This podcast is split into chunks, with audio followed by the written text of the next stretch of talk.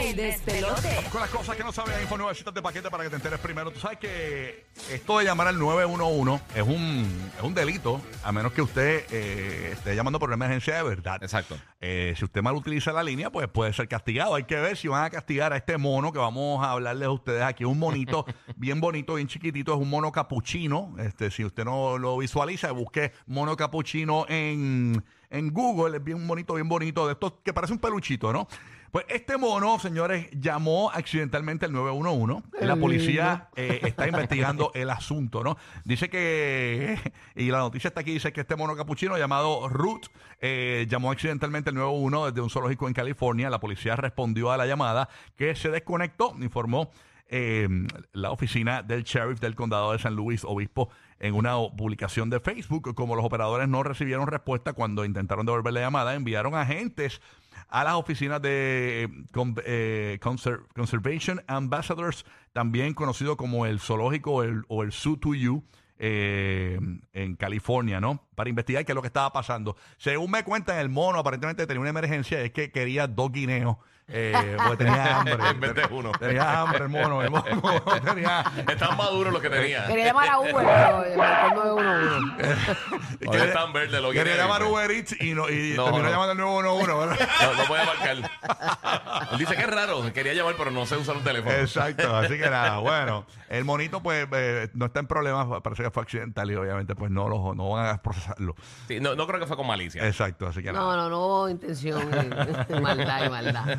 Ay, ¿qué tienes por allá, mi amiga Burbu? Mira, tengo algo bien bonito porque cuando se dice, ¿verdad?, que, que estamos perdiendo lo que es el sentido del buen samaritano, que, ¿verdad?, cuando tú ves a, y esa empatía del dolor ajeno, eh, pues hay gente que sigue marcando una gran diferencia. Y es este alumno de la Universidad de Texas, eh, adopta a un bebé, eh, pero él tiene apenas, yo creo que unos veintisiete años. Okay. Él estudia fuera del país, pero fue a visitar a su familia.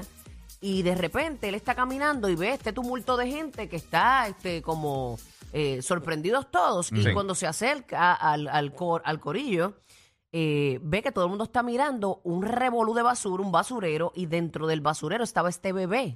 Ay, Dios mío, ¿qué es eso? Eh, ya, sí, rayo, entonces, mano. Pero que nadie hacía nada. Ajá. Y él pues se, se, se topó con, con, con esa situación. Uh-huh. Y se hizo cargo del bebé. Okay. Eh, conjunto, en conjunto con su mamá. Ajá. Él está estudiando en la en una universidad fuera de, ¿verdad?, en los Estados Unidos, pero le dejó el, el niño a la mamá, pero se topó con un proceso bien tedioso en cuestión de, de adopción. Y ellos están en ese proceso todavía. Mira para allá. Ah, pero, o sea, todavía no lo han adoptado, pero están a ajá, punto de... de están pero esa, lo tiene, pero lo tiene, lo tiene la mamá. Uh-huh. De él. Eh, él no lo ha podido ver en, en varios años. Uh-huh. Porque pues la situación de su país, este, política y, y demás está un poquito mala. Uh-huh. eh, pero, pero él lo que quiere es lograr sacar a ese niño de ahí, poder adoptarlo como Dios manda, pero al momento lo tiene su mamá y lo está cuidando. Él hizo un como un go, GoFundMe. Claro, para, sí, para, para, para poder, poder recaudar ese dinero. Trabajar y, el papeleo, y, y la, que tenga que trabajar ahí. Ajá, la meta eran sesenta mil dólares, pero ya sobrepasó, va por setenta mil, y él bien agradecido le dice a la gente que va a utilizar pues los sesenta para el, todo el proceso. Uh-huh. Y lo otro lo va a utilizar para, para él poder culminar sus estudios y prepararse para, ¿verdad?, ante esta situación. Tiene que ser un papá responsable. Muy bien. Y también para ayudar, porque él es una persona de escasos recursos. Pero ¿quién tiene el corazón de tirar a un bebé a un zafacón? Que ah. oh, la basura, Dios mío. Y para que, que tú veas, él tuvo el corazón. Eso para estar así, preso eternamente. Sí, no. Aún así, sin él tener la facilidad económica, uh-huh, con todo ni, y eso. Ni, ni una casa quizás como nosotros tenemos, aunque uh-huh, se la debamos al banco. Pero es un ser humano. Pero es un ser humano. Exacto. Maravilloso, uh-huh, con un corazón inmenso, que mira lo que él hizo, aún sin poder. Claro. Para eh, darle una mejor vida. Él no tuvo una figura paterna en su vida y él, cuando vio a ese niño ahí tirado, dijo, no quiero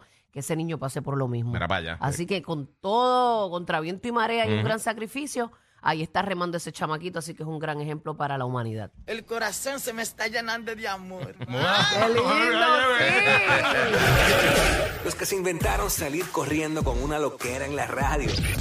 O sea, los dueños del punchline. Rocky, Burbu y Giga. El despelote.